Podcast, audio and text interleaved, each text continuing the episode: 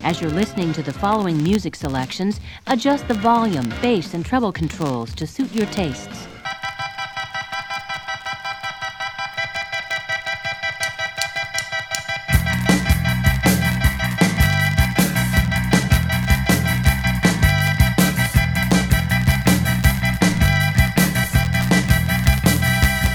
On today's episode of Android's Dungeon, Harry, back in the studio.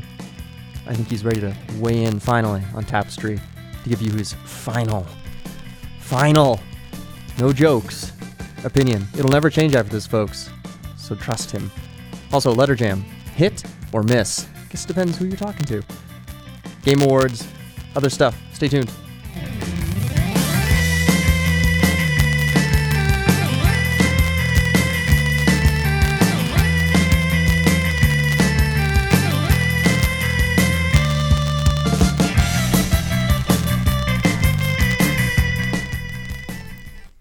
Welcome back to Android's Dungeon, your favorite show on C F R U, and at this rate, going to be the only show on C F R U, I think, uh, assuming the station doesn't suddenly become beloved in the hearts of students. I think it's going to drop one show at a time, one show at a time, until there's just like this bunch of zombies turning st- devices or dials it, and stuff.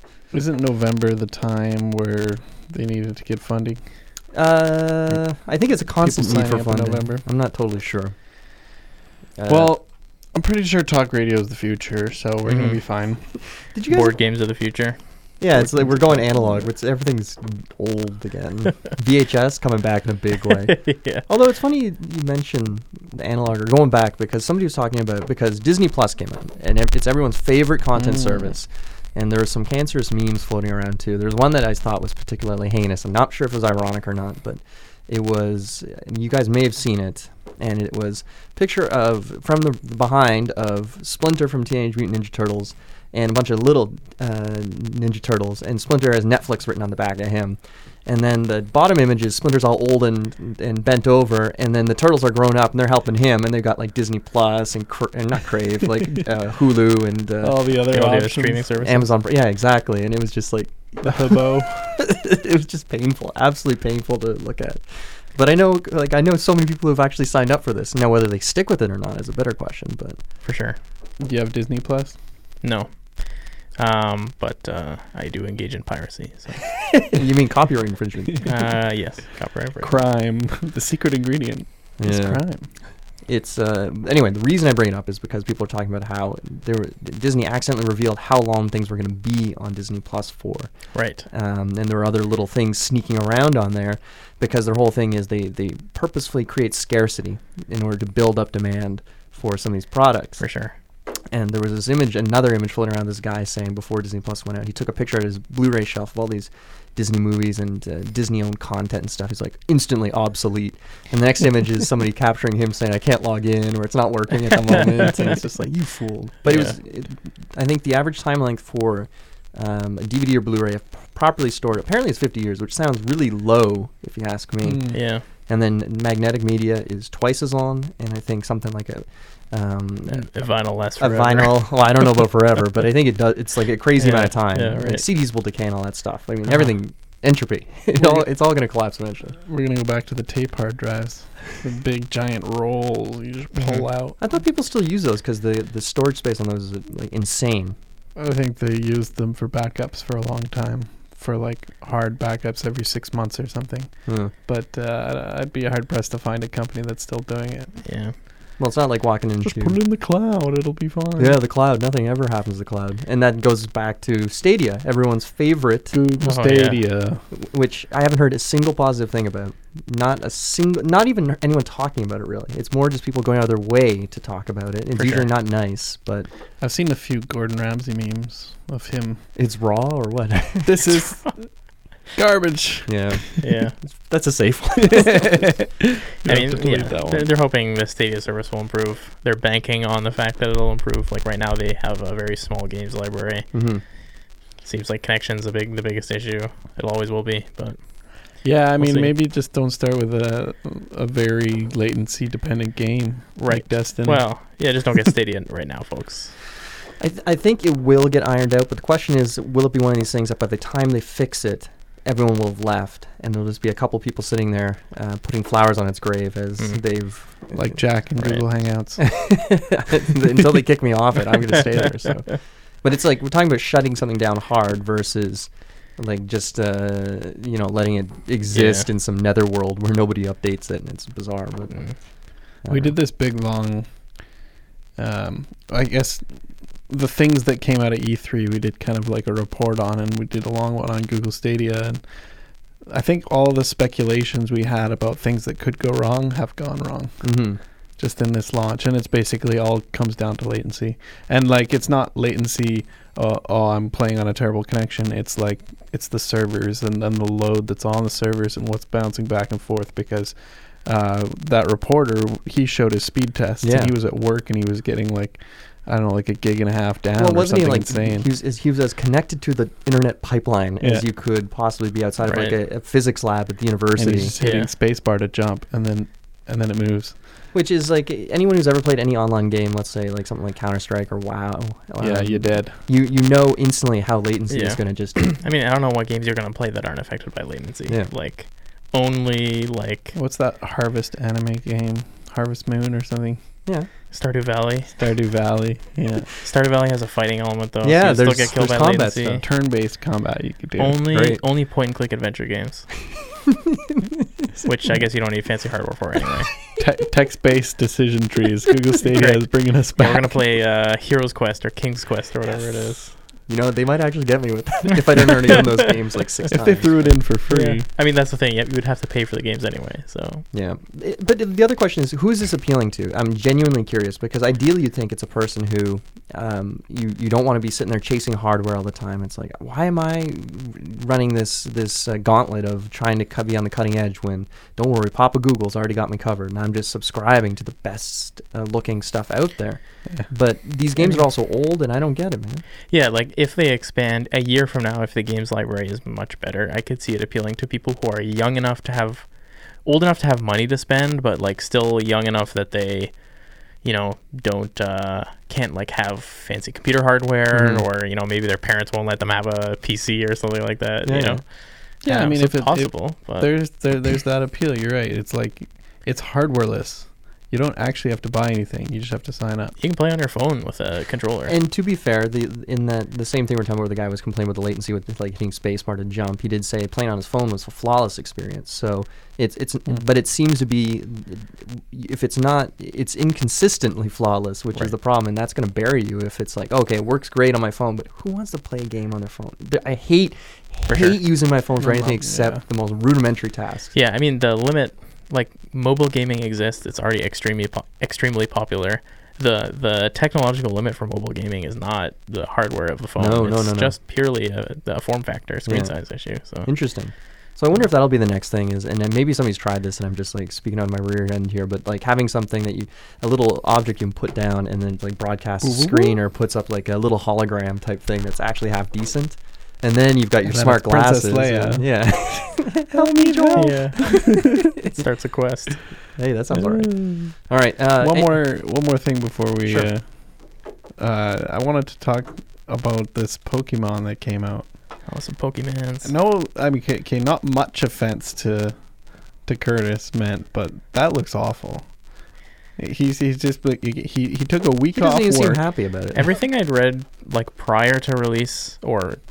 On release sounded quite poor, and then a friend of ours got this game and was took out time off work dedicated. and was playing it. He did the same thing last year yeah. right. for the previous uh he takes at least a week off, which like is insane to me. Right. Insane to me. But then when we asked him about his experience playing the game, it sounded like he was just grinding and not yeah. enjoying it. But to be like, fair, that yeah. sounds a lot like the RuneScape that he's always playing. yeah. But at least like, he understands he recognizes True. RuneScape. He as wants RuneScape to get thing. through it. Yeah. right. Yeah. Do you ever get through RuneScape? Not really what I want to do on my holiday. But right. But it, it sounds like the, the game is, I'm pretty sure it's sold crazy well, but everything I've heard, so I've never seen anything positive of note about the game, aside from mm-hmm. somebody just saying, like, occasionally it looks good. Right. But everything I've seen, like, the, it looks glitchy, it looks laggy, it looks ugly. In those scenes, there was this, the, mo- the most recent kerfuffle that occurred was uh, during the end cinematic, for some reason, whatever they did to record it, there was a mouse cursor on the screen during a section of the end like video that's playing because they just basically captured screens for something, which is insane to me. And it made it into the game. That's yeah. what gets me. It's yeah. not like it's one thing for Quality glitches. Didn't get that. Totally. Yeah. yeah. And this isn't this isn't some independent company that's like, oh, it was three guys doing their hardest and, or doing their best. This was Game, what is it? Game Freak. Game Freak. Yeah. They're not poor. What's the story here, man? But whoops. Anyway. Uh, Android's Dungeon is a show about video games, board games, music, and whatnot.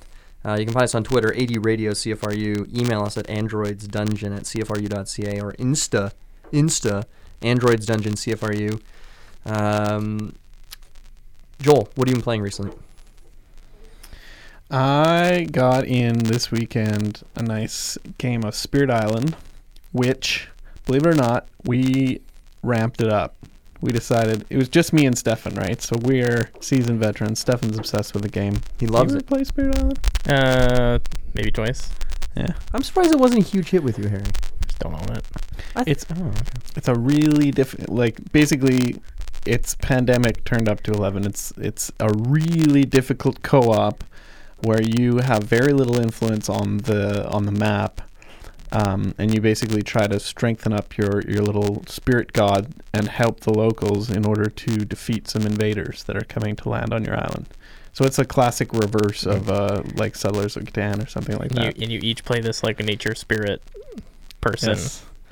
And it's kind of like, um, it's funny you bring it up, it'd be like a Pandemic meets a tower defense game. Because yeah. things are popping up, but you're also trying to run around using these powers that Harry was mentioning before from your spirits. But then there's also the, the semi-deck building element to it, depending on what level you're at, where you're swapping out. Um, yeah, trying to get new powers. Resource management, because you can only do certain things if a certain amount of resources are out or symbols on these cards. So it kind of reminds me of Gloomhaven almost in a sense. Um, yeah, basically your limitations are your energy or your card play limit or...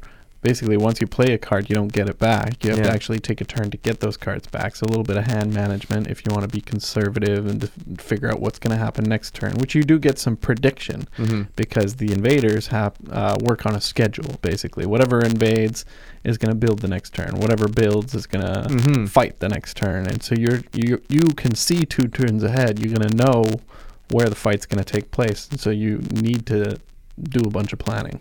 What ends up happening is that the enemies are overwhelming to a point where if you don't get the fear up to the point where uh, you only need to destroy cities, then forget about it, right? Mm-hmm. So we played against the Swedish invaders, and they basically just anytime they build, uh, if if they outnumber the locals, you replace a local village with a town. Oh, oh my God. It's just incredibly painful. Wow. So forget about the Dahan. They're doomed unless you can just make them overwhelmingly strong. Mm-hmm. And uh, we played two players, so it's really tight. You basically, you just win or lose really fast. And we were just getting destroyed. And then we got to the fear level where you can destroy a city, and we won on like the last possible turn wow. before we died. So, yeah, it was, it was exciting. It was a lot of fun. We we didn't hold back. We put in, like, the Blighted Island. We put it on level level one, I think, for the Swedish. I can only imagine playing at, like, level six, though, because it's cumulative. Like, there's a bad thing that happens in level one. You go to level two or three, you're still doing the bad things that happen in the first two mm. tiers. So, still... I know that we've talked about this game, but who is saying that Spirit Island is too easy? Who is who? Who out there is like, oh, I've beaten this game? It's the same person that says it's something like possible. Pandemic is too easy or Forbidden Desert's too easy. It's that, no, you're playing it on too easy of difficulty, yeah. especially something where you can crank it up. Like, there's no one... Show me the savant, like, you, like you're saying, Joel, that says something as modular as Spirit Island is too easy. For yeah. sure. And if you're out there and you're playing... co-ops and you're like, man, we are stomping all these co-ops, we're having too much fun, I definitely recommend picking up Spirit Island and giving it a try. There's no question. It is gonna bust your balls. It is real tough, and it's it's just a good game too. Yeah. Um, everything I I don't I can't think of a single criticism. I've only played it three times, I think, but I can't think of anything I criticize it for. Maybe it's a little too complicated for me. At it's the end, complicated it, for and sure. If you put it down in front of new people, if you put front, front, blah, if you put it down in front of me right now, I would have to ask, and you'd have to give me a solid mm-hmm. refresh on it. Whereas versus Pandemic, which is like, boom, easy. Like, I understand exactly what I'm doing right from the get-go. But for people like you and Stefan, it's like a perfect sit down. You both know how to play. Yep. You're both like yep, yep, yep. have exactly. quite good at this game. Yeah. Well, why haven't you picked it up, Harry? Um, the elements in it, yeah. the whole element thing, and the innate powers and everything kind of reminds me a little bit of Magic, because you're trying to get certain color combinations mm. in order to trigger abilities that are already on your board. Spending too I much know. time playing Magic. That's what yeah. So that's the, yeah. every time he looks at Spirit Island, he's like, mm, I could play Magic. I could, I could play Magic. That's how I feel about every card game in deck builder. I could just play Magic. Dark days. Anyway, I loved it. I uh, still love Spirit Island. It's a tough game. It's one of those games where you don't want to play it too often because it is really a brain burner. Then we played a little easy, light game of Scythe, because, you know, Scythe is nice, some casual. This is classic Stefan material here. Yeah. Well, Scythe yeah. two, does... Two top games. I think going from um, Spirit Island to Scythe would feel like maybe taking your foot off the throttle a little bit. Well, we did play checks in between. Yeah. Which which is, Chicago that's for Express me, that's like is, pedal to the metal. Mm. Chicago Express is easy breezy. Yeah. Easy breezy, beautiful cover girl. I I think the decision tree in Chicago Express is just enough. Like, I tell you what, Spirit Island being complicated, uh-uh. For me, Chicago Express, the decisions on that are far more... Well, uh, well, the best thing is, like, everybody had a stock of everything, so yeah. everybody was, like, trying to sell everybody whose turn it was that y- they should be building their rail line, yeah. so it got really fun. Like, great, that's the best way to play it. Yeah. So, yeah, we had a pretty good weekend. Nice. We also played, uh, what's that word game we were just talking about? Letter Jam. Hold on, Letter let's, let's get to that in a second, because that'll be kind of a semi-feature for this episode. Yeah. Um, Harry. Uh, Tapestry. Played a couple more games of Tapestry after, uh, what was it, last week? Mm-hmm. I was on the show talking about Tapestry. At that point, I wasn't sure about it. I think I've settled. My opinions are still kind of the same. They've oh. just, I don't think they're going to change. All right. It's a, it's a good game. It's not a great game. It's it's puzzling. It's it's challenging. Uh, it's got a bunch of game mechanics that I like. We have now figured out how to kind of optimize your score, and so it's still a very fun game to play, and I think we're gonna keep playing it. Go but it's on. Not like amazing. Optimize the score, you say? Yeah. What do yeah, you mean? So we, we we figured out some strategy. So I mean, one of my biggest complaints about this game that have that we've kind of resolved is that um there are a million actions you can take in the game. Like, there's all these advancement tracks. Every space on the advancement track, and I think there's twelve spaces on each advancement track. Uh, it represents an action. So there's like forty-eight actions that you can take in the game. There's also your income turns, and you're playing Tapestry cards, and there's all this stuff, but all of it has to translate into points somehow. And I think the key is just that when you take your income turn in Tapestry, you gain points based on the number of income buildings you have built. And each of the income building uh, tracks, and there's four different tracks, has a different kind of point multiplier, I guess. Mm-hmm. So if you have a military, you gain points equal to the number of territories you control. If you've gone up the kind of technology route, you gain a point for every technology that you've invented. And I think that the, the strategy that I think has worked the best is just to um, build every income building in of two types. Just kind of pick two types of income buildings, like, let's say, technology and science. Build every income building that you can, all five of them, and then just work.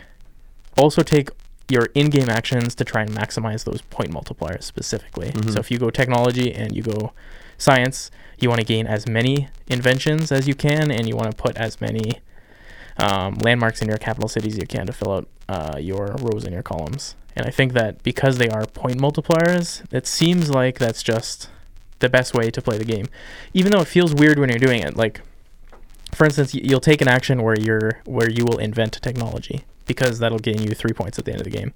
It feels dirty to be doing that when the alternative is to be building your first military income building, which only costs you one resource. It gets you another resource for every income building. But just knowing that there is a limited number of actions you can take in the game, period, really means that, like, I think it penalizes you for, for diversifying too much. Mm-hmm. Like, you really have to go for those point multipliers and pick one or two of them and maximize those points. But don't the the early tracks, don't they have a couple of really nice little bonuses, though? Kind of like, so maybe not immediately spreading out across it, but when you've got maybe a surplus of actions or yeah, resources for sure. at the end. They, like, they do a little bit. I mean, for the military track, for instance, the action for military is conquer. And when you conquer at the very start of the military track, it costs you one resource and you're very likely to get a resource out of it. Mm-hmm. So it's like free. And then the next action, you can spend two resources to get an income building. And that income building will get you resources and or points um, every income phase. But it costs two resources. So it'll get you three, but eventually. Eventually. And it is, I think, often better to spend those two resources rather than getting your income building just to advance further up one of the tracks that you've chosen. Hmm. Because one of the kind of interesting things that we've discovered about this game is that there is a there's a kind of an opportunity cost to taking an action on a different advancement track. The the fourth tier, the last spaces on each advancement track are so incredibly powerful that when you take an advancement at the start of a track, not only are you getting the benefit of that tile, you're also getting getting the benefit of just being closer to the fourth tier, which is kind of interesting. Has anybody tried, like, getting... Because I this is the way I saw it, was that there are there's that third tier, and that ter- third tier sucks because it's yes, so expensive. It costs the most, yeah. Wouldn't it be beneficial to try to get yourself to two to the third tier on two tracks? And then start hitting technology. And then and start, then hitting, start yeah. hitting science. Oh, yeah, totally. Just trying to, that, and that definitely, that definitely feels like a strategy, for sure, is to get up to the limit where it costs more and don't invest anything into science. Yeah. And at that point, you get to take those cheap science actions that let you advance randomly uh, with no benefit yeah. and just hope that you roll well. And get as far as you can through yeah. that One stupid, of the expensive biggest, tier.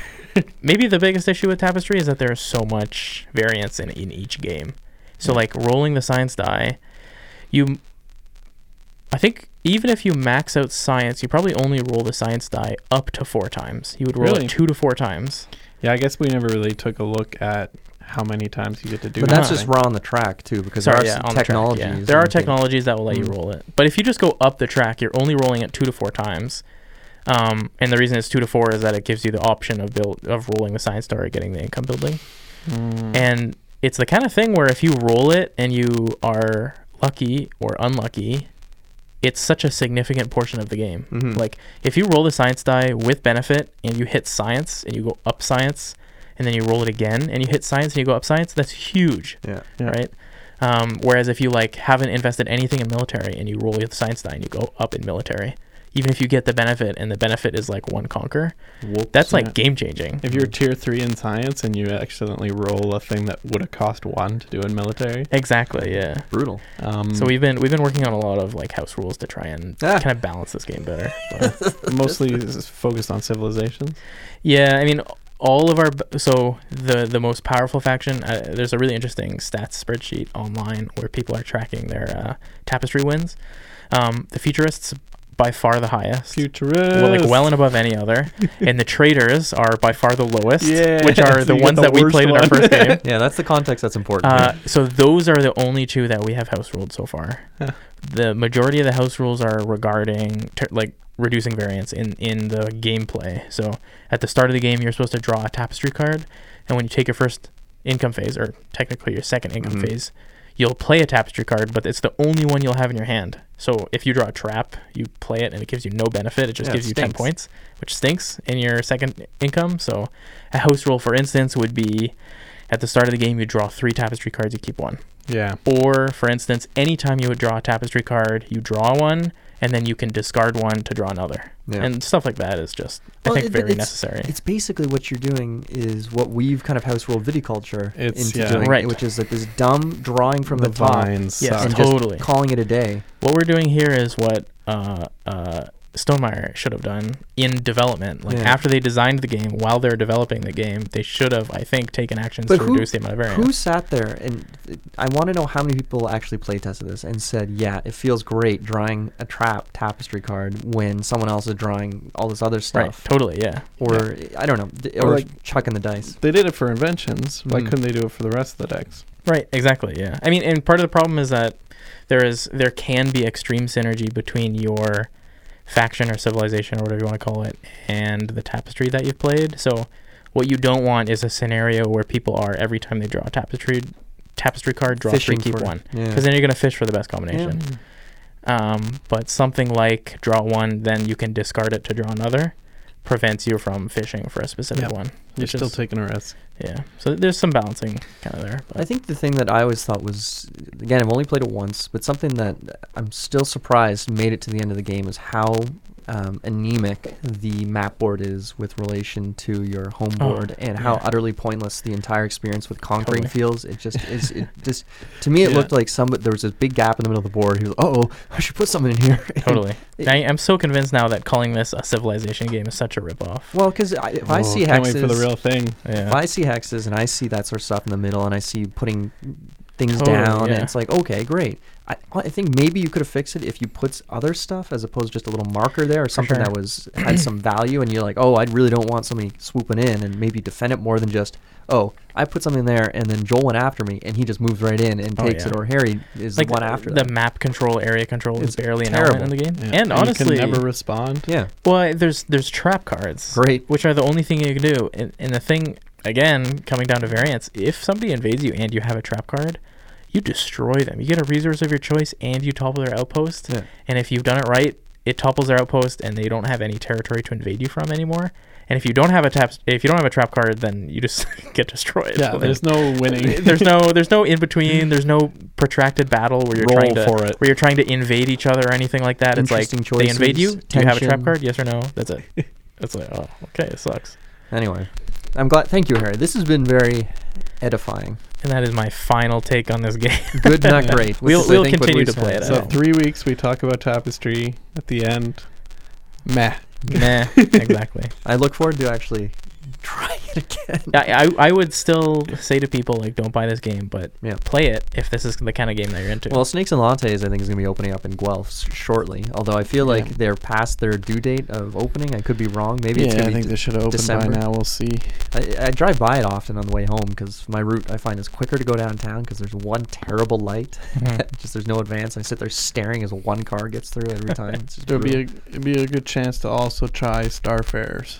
Yeah, so Joel and I were were talking about it because Catan came up for two reasons. Uh, one is because they've launched their Catan Go, uh, which is, I don't think it's called Go, but it's their Pokemon Go version of Catan that you can play now. Sorry, what? Pokemon, reality. Pokemon Go version of Catan? Yeah. It's not Pokemon Go, but it's the same sort of thing where you're going around and you're, you walk you're around finding... with your phone and you like get resources and you I trade them to people? I think so. Oh, and, wow. uh, I don't know much about it because I just looked at it and I said, this is a gimmick. I'm never yeah, going to... Totally. Catan World Explorers. There it is.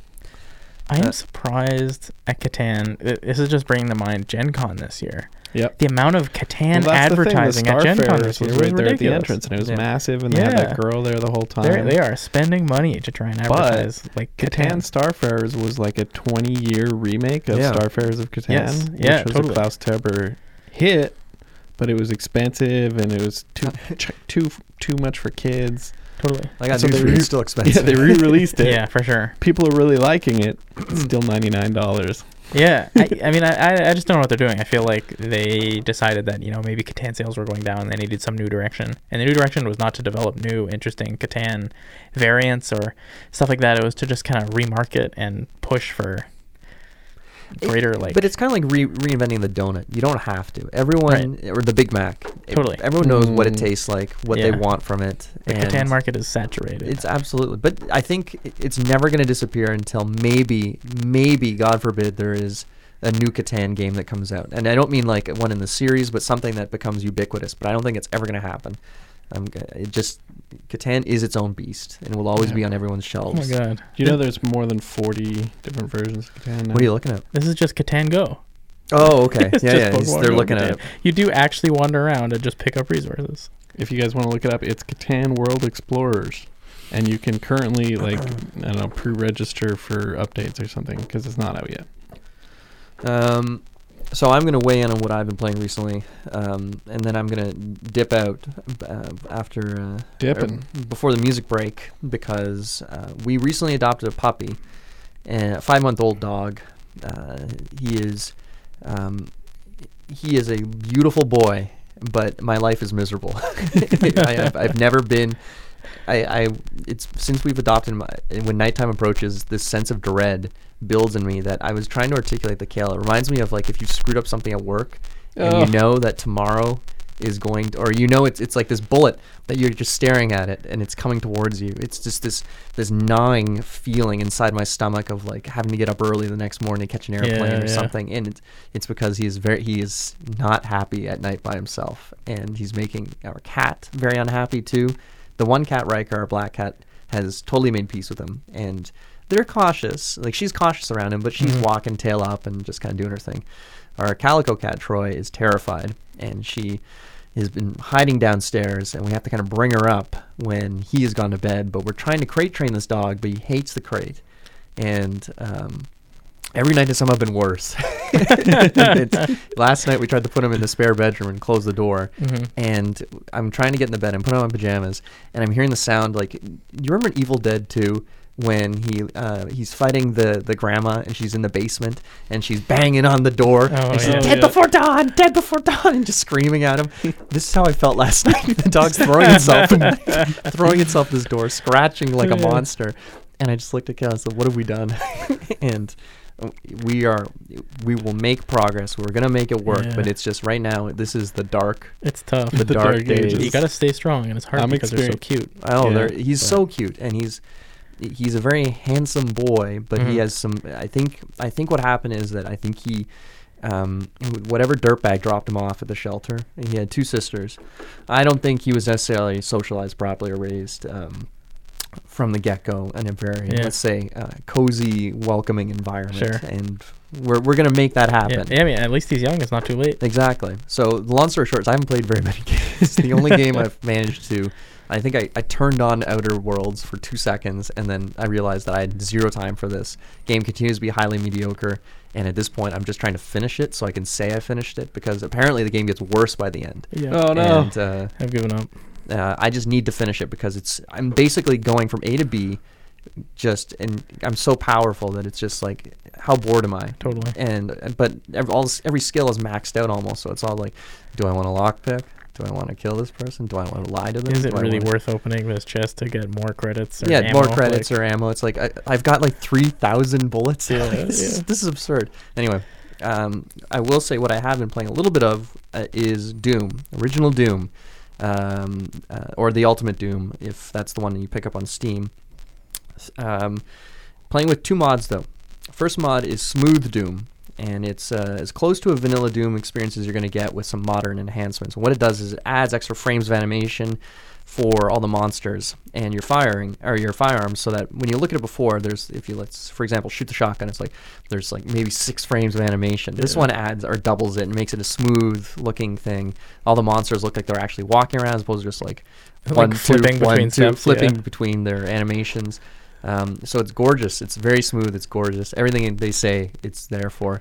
The second mod is Ketchup Doom, or specifically Bolognese. Mm. And uh, if you want to read into it, uh, it's bloody as hell. Violence. uh, I see. Huh. So it cool. adds gore, but not in like this. Um, it's not Brutal Doom tier, but right. it's still it's spaghetti. It's still spaghetti, and that like you're chewing. You can chew up people. You shoot a rocket at them, they explode beautifully. The screen shakes nice. nicely, and gore will hit the ceiling, kind of like drop in fat yeah. chunks from the Jump ground. Down. If you get Berserk Pack, you can run up to people and just like gib them.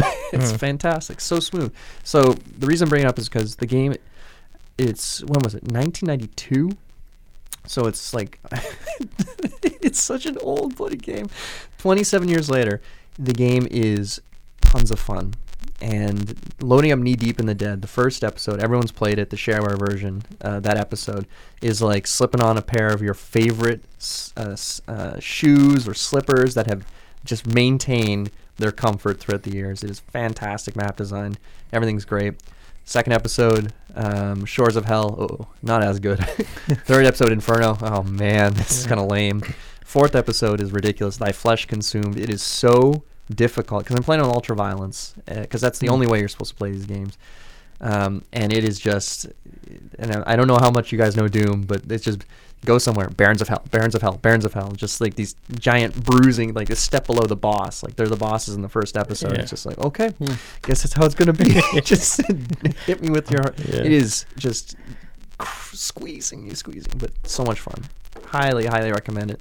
Doom is cheap as hell, and I think you don't understand how bad first-person shooters are today, or how linear they are, yeah. until you go back to these original games and you realize that people actually cared about, like, it wasn't just making things look pretty, it was about designing the level to challenge players and, and put them in the positions where it's like, oh, I'm reacting, not just like, go down this corridor, look, there's some bad guys, hide behind the cover, shoot the bad guys, move to the next corridor.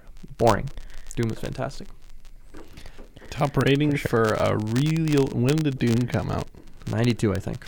Maybe, maybe or uh, earlier mm. or later. But anyway, that's that for me, and I am going to walk away now. But we're going to listen to some music. Uh, I'm just going to say what it is now, so that uh, our good friends here don't have to uh, to talk about it.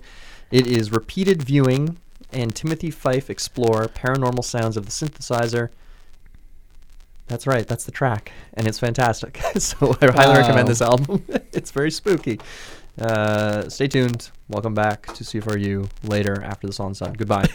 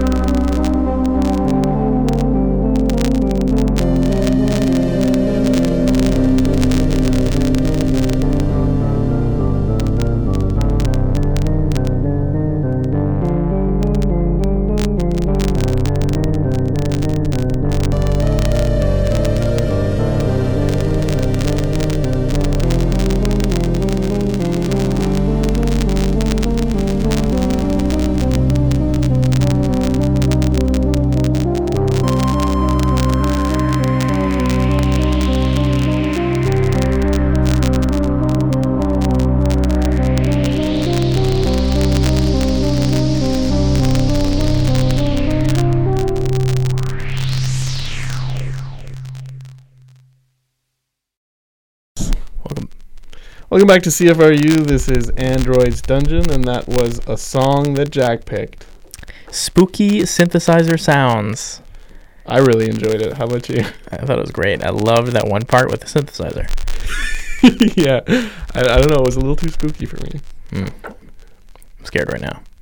We didn't listen to it. No, we didn't listen. Uh, we we skipped it. Uh, Jack has abandoned us, which makes me very afraid, and so it's even extra spooky because I have to run the board, which is something that I never never do well. Yeah. In, in fact, this is our second take already, but uh, go ahead yeah. and tell Actually, me what kind of board Jack, game. Jack has been gone for two hours. Oh, really? yeah, yeah. It's taken us that long. Ah, what is going on in my life? Uh, just to, uh, touching on a point that uh, Jack left off with uh, about the Outer Worlds, an interesting video game that some of you have, may have played. It is. You haven't. You haven't played it, Joel, have you? No, I mean I played a ton of Fallout four, and I just felt like Outer Worlds was just trying to be edgy, uh-huh. and like, hey, look, we're not Fallout four because you guys didn't like that game, but Correct. I really enjoyed it. Oh yeah. Yeah. Nice. Like I, I pro- I've probably played it four or five times. Fallout four? Yeah. Four or five times? Yeah, I just get uh, the sniper okay. rifle and yeah. I go. Oh, oh, you mean like finish the game four or five times? Yeah. I thought you meant opened it four or five times. oh, yeah, yeah like yeah, four yeah. or five runs. I mean, that was enough for me. I think I probably beat the game twice. I've played two hundred hours. I have two hundred hours in Steam. I, you, have I, to, you have to see all the endings. I didn't I didn't love Fallout four. Uh, the Outer Worlds is somehow worse. There's nothing obviously wrong with it, but man, it's just sad. It just sounds like it's a little bit hollow. For sure. And it's like... Here's the thing is like Jack is like a huge fan of Fallout New Vegas and he's always trying to push mm. New Vegas on me. It's a great game. So I got it, I loaded uh-huh. it up, and the moment I found out I couldn't run, I just never oh. wanted to play the game. Oh again. Really? Yeah. So I, I also a huge fan of New Vegas. Fallout three and New Vegas uh, were great. Uh, New Vegas even better, maybe just because of the writing, I would say. Like the, yeah. the writing was excellent in that game.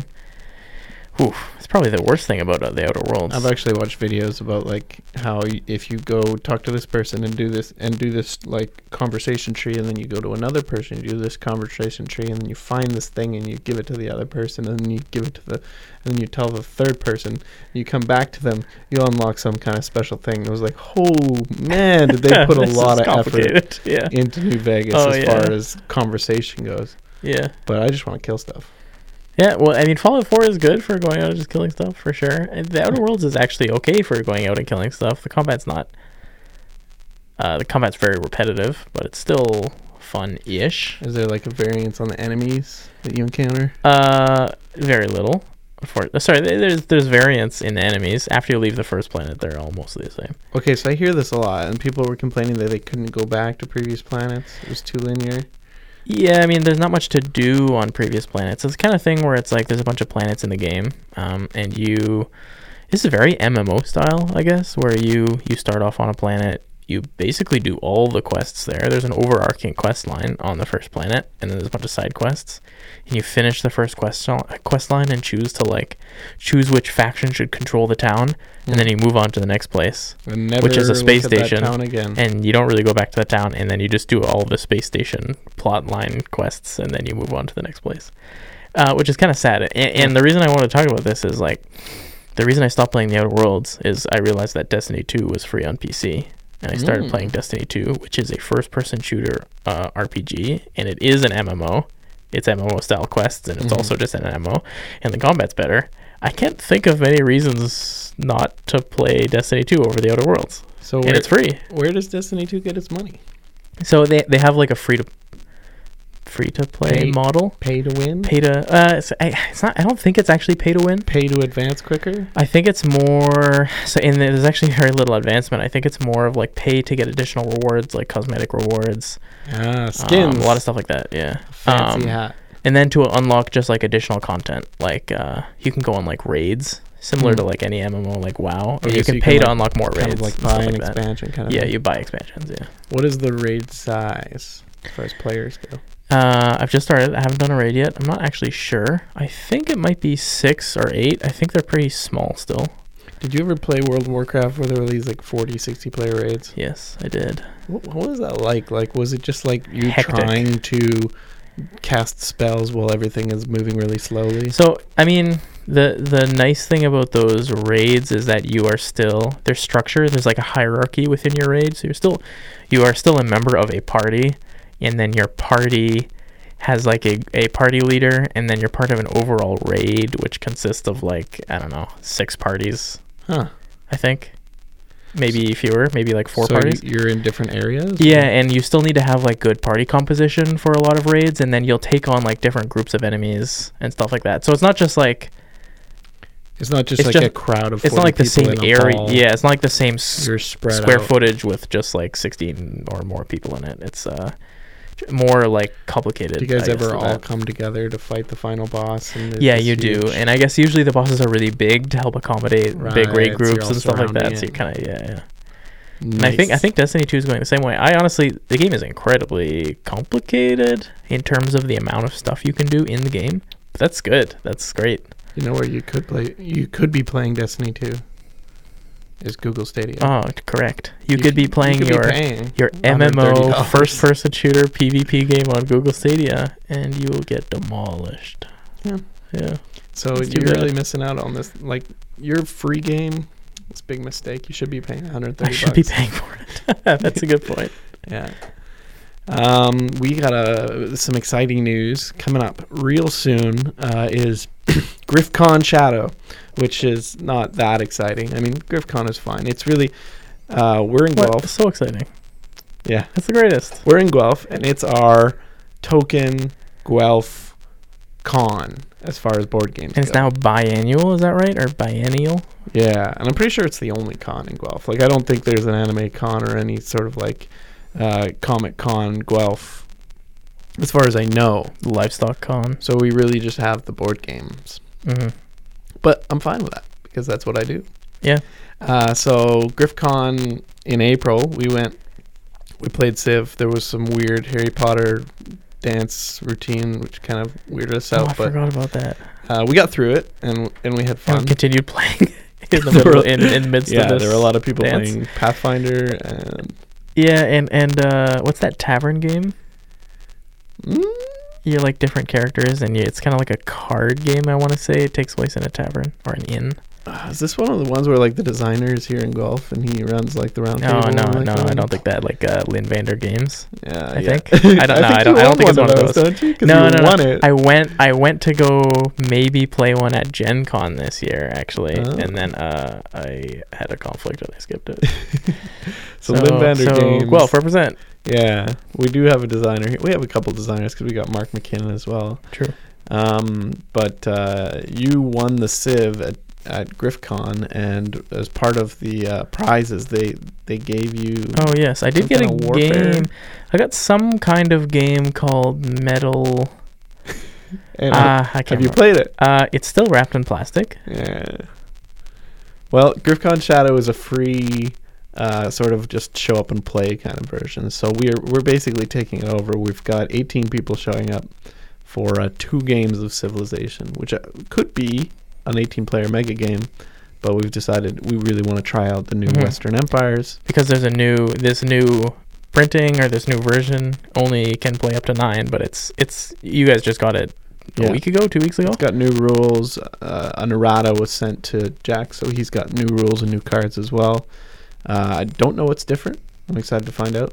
For sure. Um, one thing I know, you sent us an email about this, so I'll just respond to you live on oh, the yeah, air. Oh yeah, I never got a reply. Yes, we are playing with the uh, with the uh, advancement. If my game doesn't arrive in time, mm-hmm. because uh, nine ninety-nine Games, shame on you. So you had some shipping issues. Uh, they messed up and they only sent one of our two copies. Huh.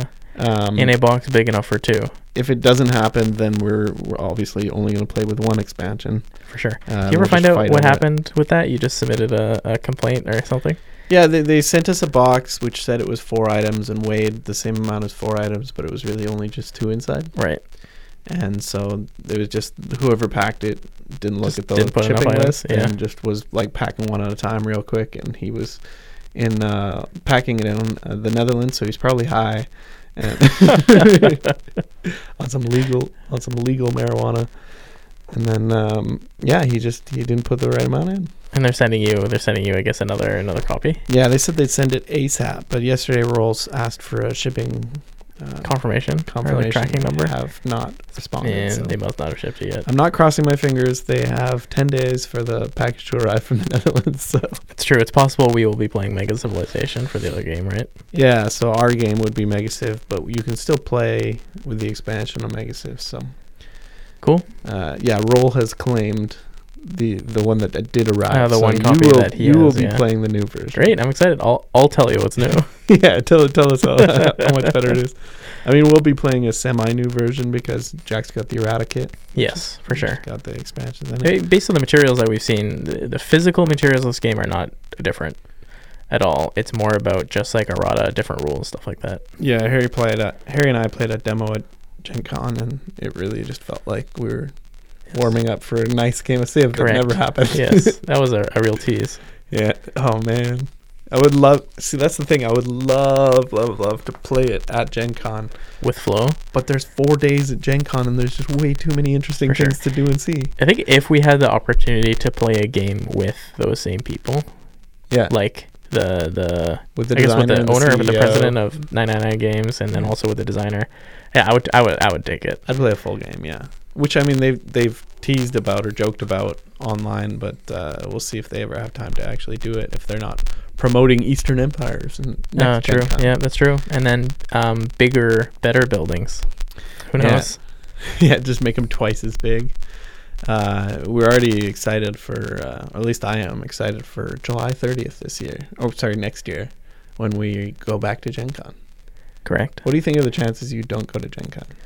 I'd say very small, considering I've already like looked into accommodations and stuff like that. Planned around. Start planning flights. We can we can book the the uh, K O A right now. We're ready. I actually I went onto the K O A website and I already re-signed up. They have like a member program, so you have to Ooh. pay to, to be a member, but you get a discount on your bookings. And ends up being worth. So I, I already renewed my membership just out of the expectation that we would stay at K O A again because it was so affordable last time. Oh, and the cottages were great.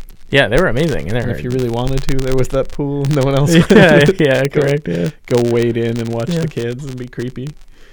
Anyway, uh, in the upcoming game of Civ, I'm going to be Rome, which is really exciting for me because I've never been Rome before, but I'm sitting here with a player who's been Rome, so I'm going to pick your brain about what I should do to conquer. So first, let's let's look at the intro's beginner guide. So it says, Hail Caesar, you are controlling mighty Rome. However, you're not mighty yet. You need to expand north, but send one of your tokens south in the second turn. Get Massilla, I don't know, these territories, or the Iberians or Souths will take it quickly. So obviously we, we're playing, we also, I don't think ever played, I think we played one game with the Celts, and that was at Jack's Cottage, the advanced game, and it was like just a, a slog. So I don't even remember what the I mean, Celts we, did. We, I guess we, we had the Celts in the eighteen-player game as well. Right, right, right. Well, I wasn't playing, but... Uh, right. But it looked like uh, an exciting time. But yeah. man, that was insane. yes. So, I mean, obviously, you've got the most neighbors, I think, as Romans is basically what you we're do, saying. It says sure. you do have, in all caps, a lot of neighbors. I mean, you just don't, there's no edge of the map for you. Yeah, and you'll have to be diplomatic. Yeah. Fighting wars is hurtful to both parties. Take care not to make enemies. Despite having two floodplains, you do not need engineering. Okay. And obviously it says get ag- agriculture, which is like, come on. I still... Who's I, not going to get agriculture? It seems like the answer to that is still just get agriculture. We've been talking about this. We wondered about it. You know, in our Gen Con episode, we mentioned we talked to Flo Dahan, the designer, about it. And it seems like the oh, correct thing is it. still just to get agriculture. Pottery, agriculture. That's your opening. And then do sure. and then do your tech tree. I'm going to go yellow. I'm going to actually go with what Flo said. Oh, yeah. I'm going yeah, with the go Flo. The nice. That's great. I'm going to I'm gonna give Flo Strata a chance. Yeah. I'm going to go pottery agriculture because that's just essential. And then I will, you know, try the yellow track. Cool. Um, uh, yeah, it's interesting. I mean, I mean, in this game, like so much of it's area control, right? Rome, you are in the center of the map. You have very little... Uh, like there's no safe space, yeah. I guess, for you to retreat to. The thing is, though, Rome is, as those of you who know Italy, it's a peninsula. Hey. It's a very big peninsula.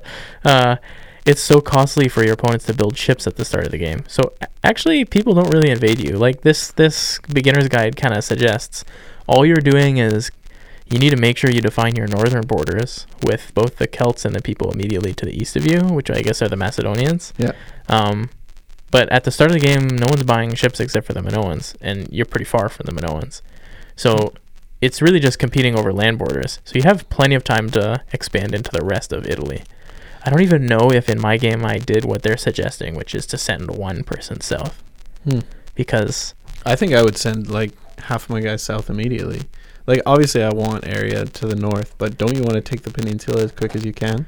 I mean, th- the thing is, like, not many people are competing with you for the peninsula, because in order for them to compete with you, they have to spend two of their, before they have any cities, they have to spend two pop to to build a boat to get there.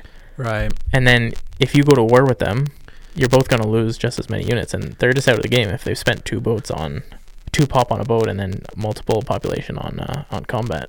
I guess the only concern is Carthage, and this is what they're saying here. Carthage, which used to be Africa in Advanced Civ, is basically they have this like nice hump on the corner, and it's like four or five pop limits. For sure. So it's very tempting for them to just jump into Sicily. Yes. And I think it says in here that you want to share Sicily with Carthage, and it's like, no, I want I want yeah, all my stuff. I'd say that's the biggest thing for Rome is like once you've cemented your northern border is you got to get that boat, and you got to claim your islands. Yeah, it's like, this is my island. Totally. And you got to claim some of Manoas yeah. as well. oh yeah, yeah. You gotta, you gotta, you gotta go over there. while while uh, the, the Greek fight the Minoans, you just sneakily take a little territory. Yeah, I can't remember what Seth was, but remember me and Seth had that like very aggressive combat going on on the sort of lip that's just east of, of the Roman peninsula. And then you were just like kind of poking and like, hey guys, yes, some extra I think, units. I think, I'm going to take this. I think I was the Greek and Seth was the Minoans maybe? I was the Minoans. Oh, you were the Minoans. And I, yeah, I okay. went east first, and I I realized that that's a mistake. You want yeah. to go west first, because then you're on a land yes, mass. For sure. Nobody's exactly. really fighting you for islands at the start. Exactly, yeah. Um, yeah, I found that game hilarious. You and Seth were fighting, yeah. and I just had my little troops. And you were Rome. Yeah. yeah.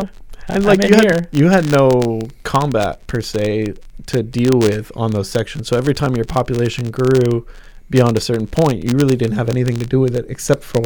just build a boat and yeah. send them on their way. But I love the design and the fact that, like, you can never just sit. Because if you sit, even if your population is safe there, all of a sudden you won't have enough money to make your taxes yes. in the next round. So you have for to sure. deliberately I kill do, your units just so to get... just to get chits. I do kind of like the idea of having your population on like a two, like having two people on a two pop area. You grow up to four, and then you just let them die to population size every turn. Because then it gives you kind of like calamity security or calamity insurance. It's true. You're like kind of safe. But yeah, that yeah. pop limit triggers what, like that city growth, right? So you don't yeah. actually have that. Yeah, it happens twice. Yeah. I'm trying to find our outro here. Anyway, uh, it's too bad that you don't have a starting race yet, because otherwise, uh, for sure, we, we could we talk strategize. About that, but uh, I'm excited to try Rome, because it's like I've played this game probably a couple dozen times, and I have mm-hmm. never had the chance to be Rome. And I'm happy that we're playing two separate games. Yeah, yeah, you have the chance to yeah, win we can now. Both win. Actually, I think I'm. I think I'm gonna do my best to uh, to play friendly, because the game, uh, my game, is all new players yeah. except for Patrick. So sure. I put in my email, Jack and I will be very helpful and friendly. No promises for Patrick. Patrick is known to be a disturber aggressive of something. Player. Yeah.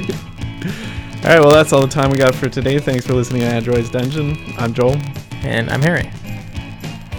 Goodbye.